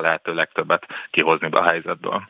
Na, a NATO bővítés. A jelek szerint ez a külpolitika számára a világban a legizgalmasabb kérdés ma Törökország kapcsán, és mondjuk nem például Törökország a kurdok elleni háborúja. Érdekes, hogy az ügyben mekkora a csend, és ez ügyben meg milyen nagy a zaj. De hát, akkor beszéljünk most erről mi is egy mondat erejéig. Törökország adja a NATO második legnagyobb hadseregét. Hogyha ezt innen nézzük, a NATO keze nyilván meg van kötve, a törököknek az a véleményük, hogy nem, akkor az nem. Ugyanakkor nyilván van egy nyomás Törökország Magyarországon, hogy az a nem az legyen igen, és az érveiket változtassák meg. Főleg a svédekkel kapcsolatban is, ugye ez érinti a finneket, mert együtt nyújtották be a csatlakozási kérelmüket. Az a török ellenvetés, hogy kurd terroristákat bújtatnak, vagy éppen adnak számukra menedéket. A kurd, mint terrorista, ez a kifejezés a török belpolitikában teljesen hétköznapi, igaz? Hát igen, nyilván elég nagy átfedésben használják a kettőt. Ugye fontos azt látni, hogy ez a kurdisztáni munkáspárt és a PKK már az 1980-as évek óta működik, és gyakorlatilag egy ilyen változó intenzitású háborút víva a török állammal szemben, és hát nyilván ennek a konfliktusnak rengeteg áldozata volt. Ez nyilván nem csak a PKK-nak róható fel, hanem a török államnak is, amely, ahogy ön is utalt rá, nem csak a PKK-t célozza az ellenakciókkal, hanem gyakorlatilag a, a kurd lakosságnak egy jelentős részét is, főleg lehet Törökországban. Svédország és Finország úgy jön egyébként a képbe, hogy a két ország az 1980-as évek óta rengeteg politikai menekülteket fogadott be Törökországból és egyébként más országból is, és hát amikor az elmúlt évtizedekben forró vált a belpolitikai helyzet Törökországban, akkor sok török ellenzéki is Svédországot és Finországot választotta. Közöttük vannak valóban kurdok is, de vannak más politikai szervezethez köthetők, például ahhoz a Gülen hálózathoz, amelynek a nyakába varta Törökország a pár évvel ezelőtt történt pucskísérletet, ami ugye megkiúsult. Most, hogyha az a hivatkozási alap, hogy a gülenisták, meg hát a kurd terroristák ott vannak Svédországban, és ameddig Svédország ezügyben nem határolódik el, és nem tesz konkrét lépéseket, nem támogatja Törökország, a svédek és a finnek NATO csatlakozását, ha ez az állítás, akkor igazából Törökország mit vár a svédektől? Nagy kérdés, hogy a svédektől vár-e konkrétan valamit. Igazából van egy, van egy 30 fős lista, amelyet elvileg a Törökország által Svédországnak, ami 30 főnek a kiadatását tartalmazza. Elméletileg ezt szeretné Törökország elérni, valamint azt, hogy a svéd kormány feloldja azokat a szankciókat, amelyeket 2019, tehát a legutóbbi török-szíriai beavatkozás után állítottak föl ellene, ezeknek a feloldását követeli, hogy több fegyvert tudjon venni Svédországtól. Na most ugye egy nagy kérdés az, hogy valóban ez a cél-e, vagy pedig Törökország az egész NATO közössége, vagy akár az Egyesült Államok felé akar üzenni és tőlük elérni valamit. Igazából ezzel kapcsolatban, hogy pontosan mit akar elérni, itt is kérdőjelek vannak, nem azért, mert nem tudnánk azonosítani ilyen dolgokat, amiben Törökországnak panasza van a nyugattal, hanem pont ellenkezőleg túl sok ilyen dolog van, amit Törökország követelhet. Több biztonságpolitikai szakértő azt mondja, hogy igazából Törökországnak van egy listája rengeteg fajta panaszról, és azt mondja a nyugatnak és az Egyesült Államoknak, hogy ebből lehet válogatni, ezekből kérek valamit.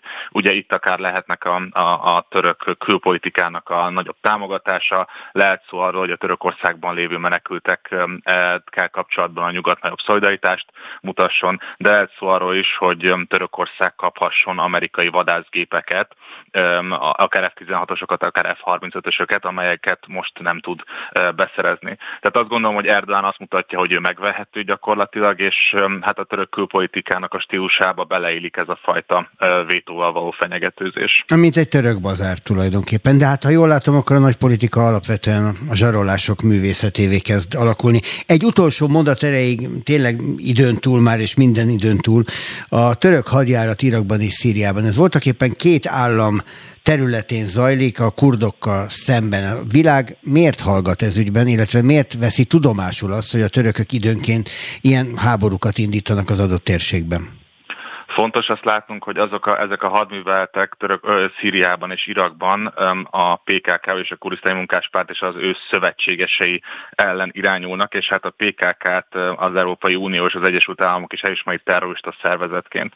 Nyilván az már egy másik kérdés, hogy ezek az iraki és szíriai szövetségesek milyen közel állnak a PKK-hoz. Igazából a nyugat nem szeret egyenlőséget tenni közöttük, hiszen ezek a szövetségesek segítettek neki harcolni az iszlám állammal szemben, de török szempontból ezek ugyanazok ugyanazok a, ez ugyanaz a társaság, ugyanaz a hálózat, és hát az, a török szempontból igazából érthető az, hogy vannak biztonságpolitikai aggályok azzal kapcsolatban, hogy egy terrorista szervezet, amit ők terrorista szervezetnek tartanak, annak a hatalma növekszik folyamatosan Irakban és Szíriában, és egyébként azt is fontos látnunk, hogy 2019 óta, tehát az utolsó török hadművelet óta is növekedett a PKK-nak a befolyása Észak-Szíriában és Észak-Irakban, tehát ebből a szempontból a török szempontot szerintem fontos ebből a szempontból megvizsgálnunk és így értékelnünk. Tehát nem légből kapottak ezek a, ezek a gondolatok, minden esetre valóban nagyobb koordinációra lenne szükség. Ijesztően bonyolult a világ körülöttünk. Egy Törökország szakértő igyekezett rendet rakni ebben Szalai Máté. Köszönöm szépen. Köszönöm szépen. Viszont hallásra. Spirit FM 92.9 A nagyváros hangja az ukrajnai háború kulturális előzményeit igyekszik feltárni a CEU Határtalan Tudás című programja. Hetényi Zsuzsa azt írta, az orosz irodalomban különösen fontos szerep jutott mindig a háborús irodalomnak, jóval a háborúk után is. Vajon miért teszi fel a kérdést? Vendégünk Hetényi Zsuzsa, irodalomtörténész, műfordító, író. Jó reggelt kívánok! Jó reggelt kívánok! Az átlagolvasónak nyilván a háború és béke, vagy egy másik nagy mű, a Csendes Don és hasonló alkotások jutnak eszébe, hogyha arra gondol, hogy hogyan dolgozta fel az orosz irodalom a háborúit, már az orosz nép háborúit, de ezek a háborúk, ezek általában óriási áldozatokkal, hatalmas veszteségekkel és, és óriási pusztítással járó háborúk voltak az orosz történelemben. Hogy lehetett volna erről nem írni, igaz? Így van, de érdekes módon nem akkor írtak, amikor a háború zajlott. Nagyon kevesen írtak akkor. Például Tolstoynak egy sokkal már, mához sokkal jobb, inkább szóló beszámolója van a Szebasztopoli háborúról, ami egyébként az orosz történelemben egy fordulópont volt. Azért volt fordulópont, mert az után kezdte elveszteni a területeit, tehát akkor volt életébe vagy fennállása alatt a legnagyobb, és mint tudjuk, ez a nagyság, ez ma is kísért a múltból. A mai, a... a mai orosz irodalom is foglalkozik ezzel a múltban nézéssel? Tehát jelen van a háborúk emléke a mai kortárs orosz irodalomban? Közvetve is, és konkrétan is jelen van. A, hát a mai orosz irodalmat azért ne vegyük úgy, hogy az, ebben, ennek az évnek az orosz irodalma, legalábbis számomra ez egy korszak, ami a rendszerváltás utáni irodalmat jelenti. Kétségtelen, hogy azon belül is vannak kisebb korszakok, de hát gondolom nem a tudományos felosztás most a célunk, hogy ennek a megvitatása. Tehát eh, először is a, az úgynevezett nagy honvédő háború emléke és annak a feldolgozása, ez a napi valóságunk része ma, hiszen az ukrajnai háborúnak a ideológiájában, vagy megideologizálása, ennek óriási szerepe van. Ezt látjuk, talán erről nem kell többet mondanom.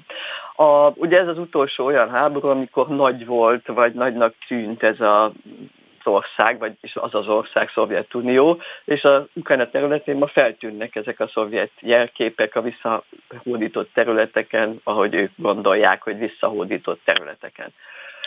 Tehát a, hogy visszatérek az eredeti kérdéshez, a, a háború mindig azért volt fontos az államok számára azért, hogy megerősítsék az államiságukat és terjeszkedjenek.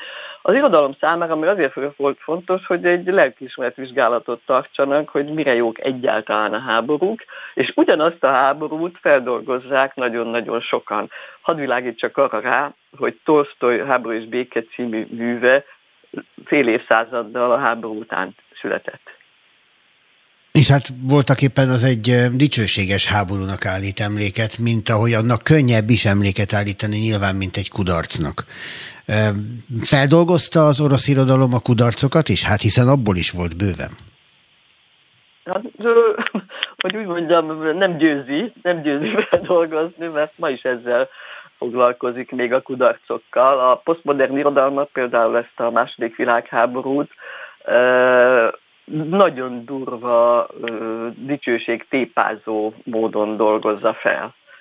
Tehát a, a, a ezoterikus nekrofilia visszásságain túl, ez Pelevinnek egy novellája, a felső világ dobja az a címe, azon túl például Szorokinnak a magyarul, magyarul nem olvasható Négyek szíve művében a, a háborús történetek kifordításával. Tehát ez a, ez a szólam, hogy mi mennyit szenvedtünk azért, ami ma van, ezzel nagyon-nagyon visszaér ma is ugye a propaganda, és hát e, a múltra hivatkozásnak ezt a módját erősen tagadja az a művész nemzedék, amelyik számít valamit mondjuk a kultúrában. Hát különösen éles lehet és érdekes lehet ezt követni annak, aki érti mélyen az orosz nyelvet és az orosz néplelket, hát hiszen itt évtizedeken keresztül egyfajta heroizálása történt a nagy honvédő háborúnak, épp úgy, mint 1917-nek és magának a szovjet rendszernek. Ha valakit a továbbiak és, és mélyebben érdekelnek. Ma este ebből kaphat egy nagyon komoly merítést önöktől, ha jól tudom, 18 órától a Közép-Európai Egyetemen, az egykori CEU épületben, a Nádor utca 15-ben, igaz? Igen, és pontosítanék, nem csak erről lesz szó, sokkal izgalmasabb, mert beszélgető társaim Bíró Zoltán, aki verhetetlen az orosz múlt történeti feldolgozásában, és Piro György, akinek eszmetörténeti, kultúrtörténeti rálátása az egész szlávságra szintén azt hiszem kivételes, hiszen hm, nem tudom, talán 10-15 szláv nyelvet azért tud, és követi is nagyon szorosan az eseményeket. És én pedig a kultúra története, azért mondom, hogy története felelőse vagyok, mert az egész esemény, ennek az a címe, hogy hogyan jutottunk ide. Tehát mi az, ami, ami er, er, e felé mutatott a, az orosz múltból, hogy ugyanígy fogják folytatni. Egyébként azt, hogy orosz lélek én nagyon óvatosan használnám, mert van-e egy nemzetnek lelke, azt nem tudom, hogy meg hmm. tudjuk-e határozni. Na hát ez is egy izgalmas kérdés, lehet, hogy nem ma este derül erre fény majd, de sok minden másra meg igen, például az orosz-ukrán háború kulturális hagyományaira, hogyha ennek vannak ilyen hagyományai, de ennek például biztosan van a Szovjetunió történetében egyfajta hagyománya, nyilván ez tovább él valamilyen mértékben. Köszönöm szépen, hogy a rendelkezésünkre állt. Hetényi Zsuzsa irodalomtörténészt hallották az aktuálban itt a Spirit és és este lehet kérdezni is majd. Úgy legyen, legyen sok érdeklődőjük. Viszont hallásra. Friss hírek, információk, beszélgetések. A Spirit FM reggeli műsora. Indítsa velünk a napot, hogy képben legyen. A műsorvezető Rónai Egon. Szállodát, lakóparkot terveznek az 1400 fős Tihanyban, ami nem csak ökológiai rombolással jár az ellenzők szerint, de az infrastruktúra sem bír el ennyi embert. Az új tihanyiak között felbukkan a Mészáros Rogán Matolcsi család neve is, erről ír a Telex. A cikkben Kocsiszake Olivió is megszólal, aki a tihanyi építkezésekre vonatkozó kiskapuk miatt már többször tett feljelentést. A párbeszéd pártigazgatóját kérdezzük telefonon. Jó reggelt, ha még reggel van. Sikerült-e bármelyik kiskaput becsukni a feljelentések által? Jó reggelt kívánok! Hát sajnos eddig nem sikerült, ugye a kiskapuk becsukásának egy fontos feltétele lett volna, hogyha április harmadikán az ellenzék győz, de mivel a Fidesz maradt kormányon, így a kiskapuk becsukása a jövőre maradt. Ugye a párbeszéd zöld párként régóta foglalkozik ezzel a kérdéssel, ugye azért szeretjük a Balaton, de hát ugye minden nagy vízpartunkat, mert természetközeli csendes, zöld, jó levegő van, tiszta víz, de ugye, hogyha beépítjük ezeket, akkor úgy, ahogy ezeket a helyeket eddig szerettük, azok meg fognak szűnni. Éppen ezért vannak azért szabályok és törvények, amiket be kéne tartani, főleg egy nemzeti parkban, ugye, ami Tihany, de ezeket a szabályokat és törvényeket a kiváltságosok nem tartják be. Na de hát ezt hogy teheti meg? Azt mondta, hogy április harmadikán kellett volna egy kormányváltás ahhoz, hogy valami változzon. Én most biztos maraságot fogok kérdezni. Ha van törvény, ami azt mondja, hogy ezt nem lehet, és mégis megtörténik, akkor az ellen mégiscsak fel lehetne lépni valamiféle eljárás keretében, nem? Vagy ez névre szóló? Tehát valakinek nem lehet, valakinek meg igen?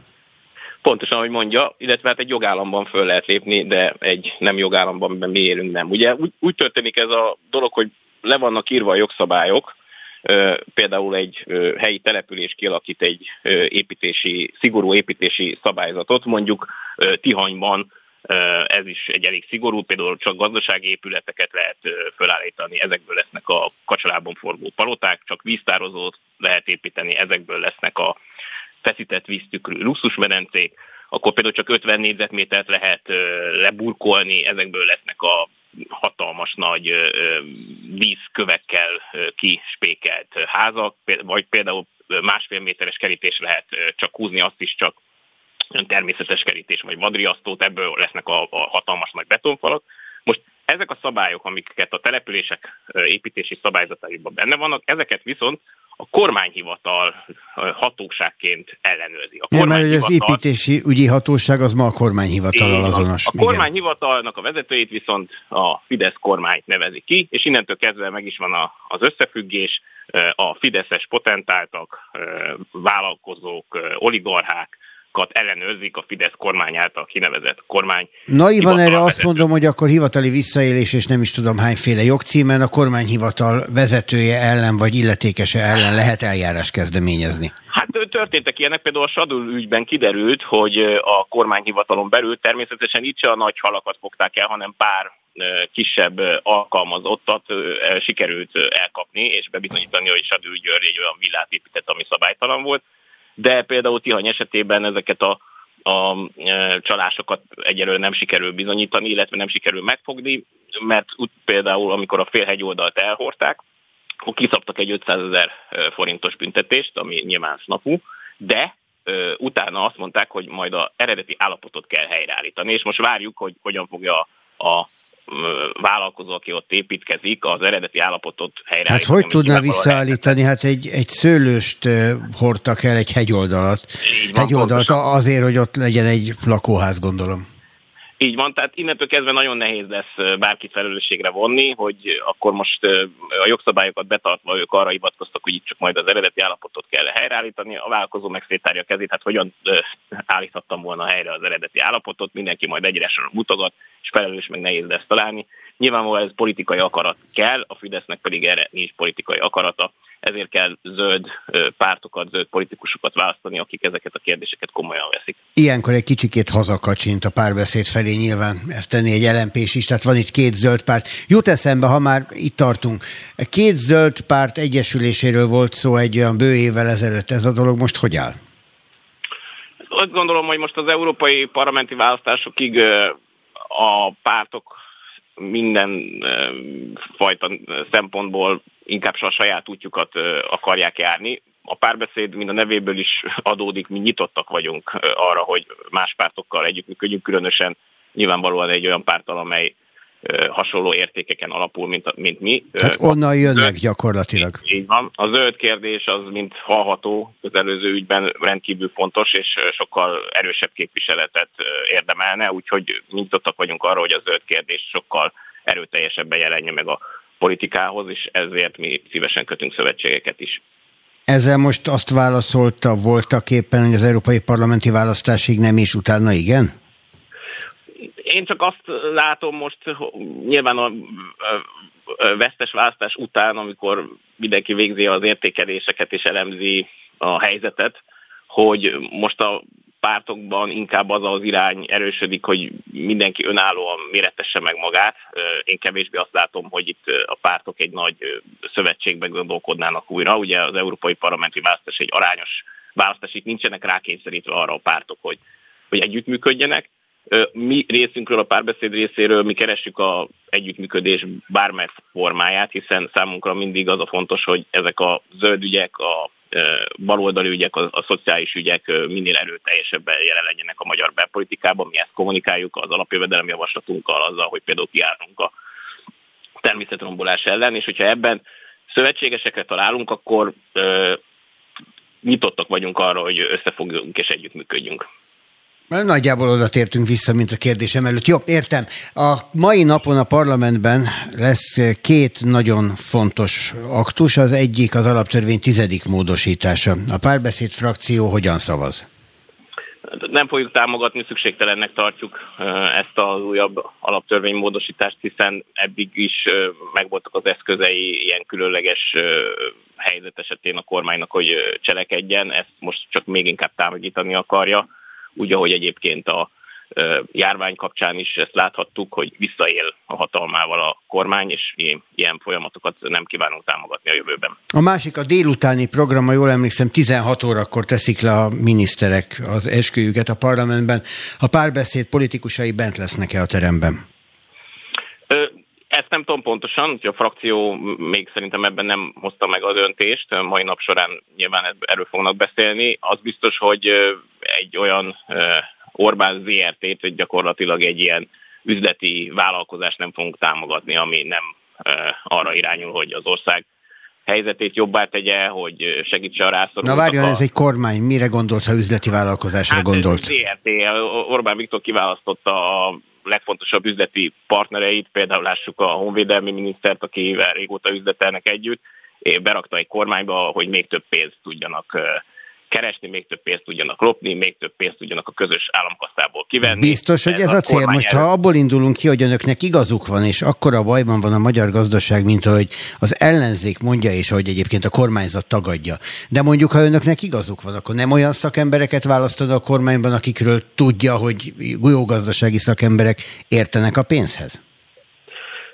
Nyilván nézze, a járvány kapcsán is azt láthattuk, hogy óriási bajba volt az ország, óriási bajba voltak az emberek, de a különböző beszerzések kapcsán, a vakcina beszerzések kapcsán, a lélegeztetőgépek beszerzések kapcsán csak az üzleti haszon számított, és azt számított, hogy a fideszes vállalkozói körök minél busásabb haszonnal tudják ezeket beszerezni.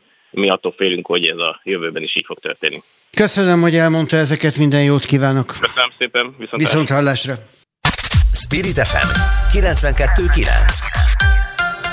A nagyváros hangja a házi orvosok online szervezete szerint meg kellene erősíteni az alapellátást a most kezdődő kormányzati ciklusban, hogy a házi orvosok minél több terhet tudjanak levenni a szakrendelőkről, kórházakról. Hogy az egészségügyben mik lennének a legsürgetőbb feladatok, arról Komáromi Zoltánt a DK egészség politikusát kérdezzük. És országgyűlési képviselőjét, jó reggelt kívánok! Jó reggelt kívánok!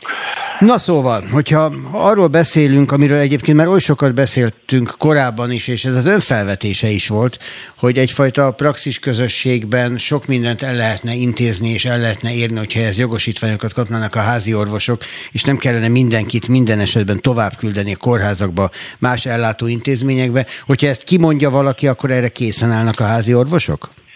Nem.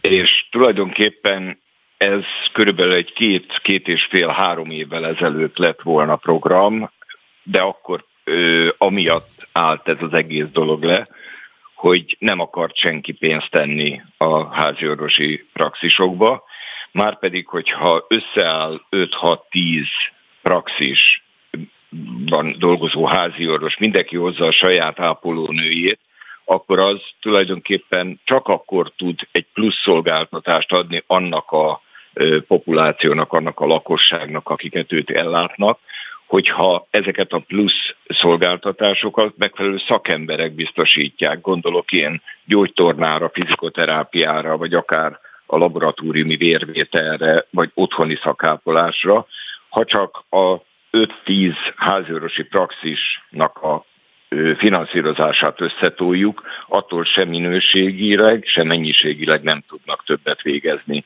Én inkább arra hívnám fel a figyelmet, hogy hétvégén a Magyar Orvosi Kamara egy nagyon fontos közgyűlést fog tartani, ráadásul úgy, hogy előtte egy egész napos szakmai ö, tanácskozás lesz, és a Kamara 19-én, ami egyébként nem jelent meg nagyon a tömegkommunikációba, egy nyolc oldalas levelet írt Pintér Sándor miniszter úrnak, amiben, ha végigolvassuk, akkor kiderül belőle, hogy ezek szerint a kamara vezetője találkozott a belügyminiszterrel már a miniszteri meghallgatás előtt, közben vagy után, és itt egy kifejezetten komplex, nem csak az alapellátásra, hanem a szakellátásra, kórházi ellátásra vonatkozó tervezetet tesznek le a miniszter asztalára, és én most házi orvosként is, politikusként is kíváncsi vagyok arra, hogy mi lesz ennek a Magyar Orvosi Kamara által küldött levélnek a folytatása. Ezen belül a házi orvosoknak a praxis közössége egyébként azért érdekes, mert a kamara csoportpraxist javasol a miniszter úrnak, tehát nem házi orvosok ö, csoportosulását, hanem hogy egy ilyen csoportosulás fogadjon be szakorvosokat, tehát ortopédus, reumatológust, diabetológust, vagy szemészt, vagy fülorgégészt, és ezzel biztosítsanak egy magasabb szintű ellátást, az alapellátás szintjén, tehát a, ahol a lakosság lakik. Doktor úr, előbb mondta, hogy ön is kíváncsian várja az orvosi kamara javaslatát. Az hogy lehet, hogy ez egy szakmai vitában önök orvosok előtt nem világos és nem tiszta? Hogy, hogy kerülhet egy ilyen javaslat úgy a miniszter elé, hogy az orvosi kamara ezek szerint nem nagyon egyeztetett? Én úgy gondolom, hogy ha volt egy miniszter és kamara elnök, elnökség közti megbeszélés, és a kamarának egyébként hónapok óta vannak ilyen szakmai anyagai, amiket meg is lehet ismerni, mert le lehet tölteni a kamara honlapjáról. Tehát a kamara most végre komolyan veszi saját magát, és amennyiben lesz kormányzati fogadókészsége erre, ami egyébként az elmúlt 10 évben, 12 évben nem volt, de ha lesz, abból csak a betegek jöhetnek ki győztesen, mert hogyha a szakma és a politika valahol összekapcsolódik, a politika ad megfelelő pénzt és megfelelő kereteket arra, hogy a szakma még az itt maradt, megmaradt óriási humán erőforrás deficittel rendelkező szakma tegyen valamit az országért, akkor szerintem abból lehet valami. Köszönöm, hogy ezeket elmondtál. Akkor közösen várjuk kíváncsian a folytatást, leginkább a javaslatot, és aztán, hogy mi történik azzal, és mi valósul meg abból. Doktor, örülök, hogy itt volt velünk. Komáromi Zoltánt, a DK egészségpolitikusát, országgyűlési képviselőjét hallották. Minden jót kívánok. Köszönöm a megkeresést, viszont hallásra. Böngésző. Mivel foglalkoznak a vezető internetes portálok? Hogyan találnak egyes híreket? Mire kattintanak a legtöbben? Böngésző. A Spirit FM reggeli műsorának online lapszemléje. Címlapsztorik, értekezések, izgalmas információk. Böngésző. Korábban voltak nekem ilyen napi rovataim itt különböző bulvárokból. Most lehetne, hogy Zsófi nem tud létezni, Sén nem való férnek alapon a napi Sén, vagy napi Zsófi, de Bogyarák Adikó csak nevet, nem hozott nekünk ilyen hírt. Szia! Ó, pedig készülhettem volna, tudom, hát igen, hogy mennyire imádod a bulvár híreket, de majd mindjárt gyorsan keresünk egyet, jó? Amit, hát ami... én imádom, hát szerintem ezen él a magyar lakosság túlnyomó része. Ebben tudod, mi a jó, hogy aki nem, az is tudja. Hát persze. Tehát, Tehát olyan szinten szűrődik át Hogyha nem is érdekelne egyébként Sénék kapcsolata, meg a, a tuszáp ügy, akkor is tökéletesen képben vagy. De, de olyat vele. tudok mondani, ami mindent visz. Na. Itt van, 8.47-kor jelent meg. Úgy kezdődik a cikk címe, hogy hoppá. De van folytatása is. Szegedi Fecsó mennyasszonya GVM, aki nem W, hanem GVM kedvéért Domina Szerkóba bújt. Na, erre mit mondasz? Őrült jó nincsenek látod, elakadtam. Ez veled no, ritkán fordul elő, igen, ezt reméltem. sikerült. No, hát ilyen híreket nem hoztam, viszont hoztam nem, olyanokat, amik talán egyébként egy lehet, hogy fontosabbak, de nem biztos. A népszava ír például arról, hogy leálltak az állástalanoknak hirdetett tanfolyamok a munkaügyi központokban. Az hogy lehet? Hát úgy, hogy kiderült, hogy hopp, nincs uniós támogatás, ez is abból volt, úgyhogy nincs ilyen típusú tanfolyam. De hát nekünk nincs szükségünk uniós támogatásra nem hát emlékszem. Mondják ezt, igen, sokan, hogy nincs szükség. No hát, meg hogy egyébként is Brüsszel nem biztos, hogy szimpatikus sokaknak. Lehet, hogy érdemes lenne elgondolkodni, például az ilyen tanfolyamoknál is kiderül, hogy hopp, ez is eltűnik, hogyha nincs támogatás. Aztán a Telexen találtam egy érdekes cikket, mert ugye itt, és akkor ez egy ellenpont, sokat nyígnak mondjuk ellenzéki oldalról szakértők, hogy mert nálunk minden mennyire drága, meg az infláció, meg az árstop, meg a stb. stb.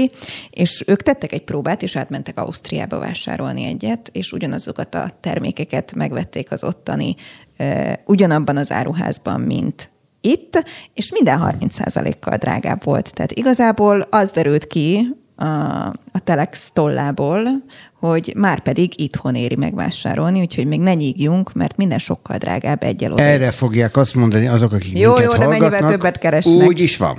Tudom És nem minden, 30%-kal, nem, nem 30%-kal keresnek többet, ez is egészen biztos. Hát vélhetően nem. No, aztán a, egy, egy olyan hírt találtam, amivel én majd csütörtökön szeretnék is foglalkozni az adásban, mert hogy nem tudom, hogy neked van-e bármilyen fóbiád, én pókfóbiás vagyok. Azt hiszem, nekem ilyen nagyon konkrét nincs.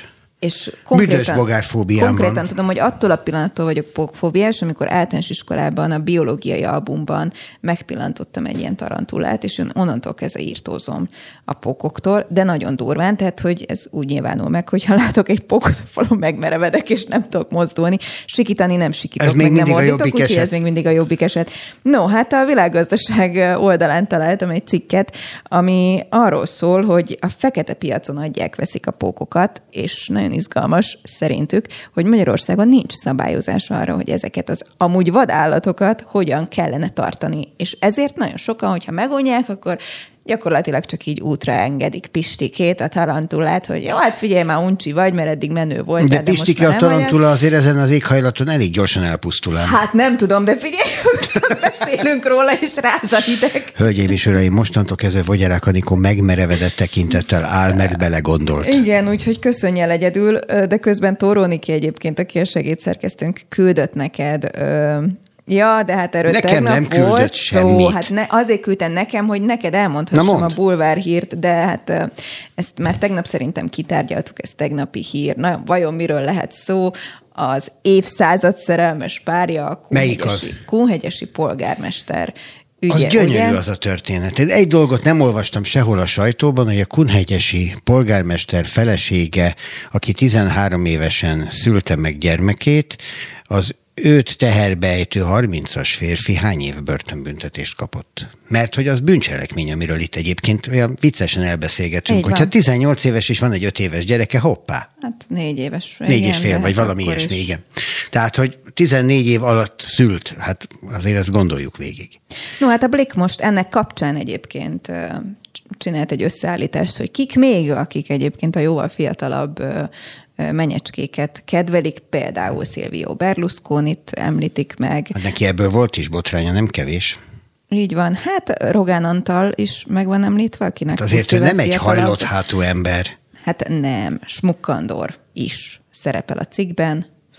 Hát ő 50. Egy Donald kettő. Trump. Mhm, Igen. No, ennyi. Hát, No, a, hát, igen, az hát amerikai elnök feleségét, azt volt szerencsénk jó néhányszor látni az elmúlt években. Úgyhogy azt szerintem ő nagy nyilvánosság előtt ismert, hogy ezt a hölgyet, a, a polgármester feleségét mennyit fogjuk látni és emlegetni, azt, azt nem tudom. Most minden esetre valóban érdekes 78 évesen, hogy vehet el valaki egy 18 éves lányt. Hát miért ne vehetné el persze jogilag? Hát persze, hogy elveheti. Az a kérdés, igen, hogy Hát ő egy Fideszes polgármester, nem akarom Na, elvinni inkább- a politikai inkább irányába, de igen, hát ez a a, ez a családbarát benne, gondolkodásmóddal valószínűleg tökéletesen összecseng. Hát lehet igen, hogy még előttük az élet, felvehetik a csokot, vagy nem tudom, hogy az korfüggő egyébként. Hát azt Közben hiszem, nézek ki, hogy a hiszem, Lampi az Ági igen. vajon beérkezik Hova lett a Lampi Ági? Lampi Ági Látom, hol van. kávézni. Lampi Ági konkrétan kávét főz, és most tejet tölt a kávés bögréjébe, még a vállán a, a táskája, és, És ott egyáltalán nem akar bejönni hozzánk. Nagyon csodálkozik kávézik. egyébként, hogy be kéne jönnie ide a stúdióba. Gyere be, Ági, Hát képzeld, örömmel el, látom. te, te leszel a bistró, és itt már várunk téged epekedve. Hát mondjuk elkezdte a bistrózást, mert hogy már kávézik. Úgyhogy nagy baj nincs. Szegény Szia, most zavarba hozzuk ezzel, mert nem készült most erre, hogy be kell jönni. Sziasztok, hát szeretettel köszöntöm a hallgatókat. Tényleg meglepetés, hogy éppen hoztam be a kávémat, és itt a folyosón elkaptatok, hogy jöjjek be. közvetítette az Egon, hogy Ja, értem. kávét főzöl és tejet töltesz. Na mondj egy kettő Szóval témát. nagyon-nagyon izgalmas témák lesznek, mint mindig. Itt lesz például Kovács Gerzson Péter, akivel egy nagyon különleges produkcióval beszélgetünk, majd a Nemzeti Táncszínházban lesz ez a produkció, és itt lesz egyébként a Bistro Portéban Gájer Bálint, az ő neve nyilván sokaknak ismerős, úgyhogy vele... Énekelni is fog? Egy csomó dalt meghallgattunk, majd lehet, hogy éppen dalra fakad, simán el tudom róla képzelni, majd lehet, hogy ráveszem, hogy énekeljem valamit, igen, úgyhogy Hát, ez már ilyen van, Ha már persze. itt- így van, úgyhogy ez, ez lesz, meg egy csomó egyéb izgalmas téma is, persze. Örülök, hogy Na, itt látod, hogy voltatok a megérte végére. Abszolút megérte, sima ügy, így van. Így lett ez kerek, mindjárt kilenc, mindjárt hírek, aztán Lampi Ági és a Bistro. Anikó, köszönöm nektek a munkát, a szerkesztést, Én önöknek köszönöm. hallgatók. Köszönöm a figyelmet, pénteken újra számítok majd rá. Róna Jegont hallották viszont hallásra.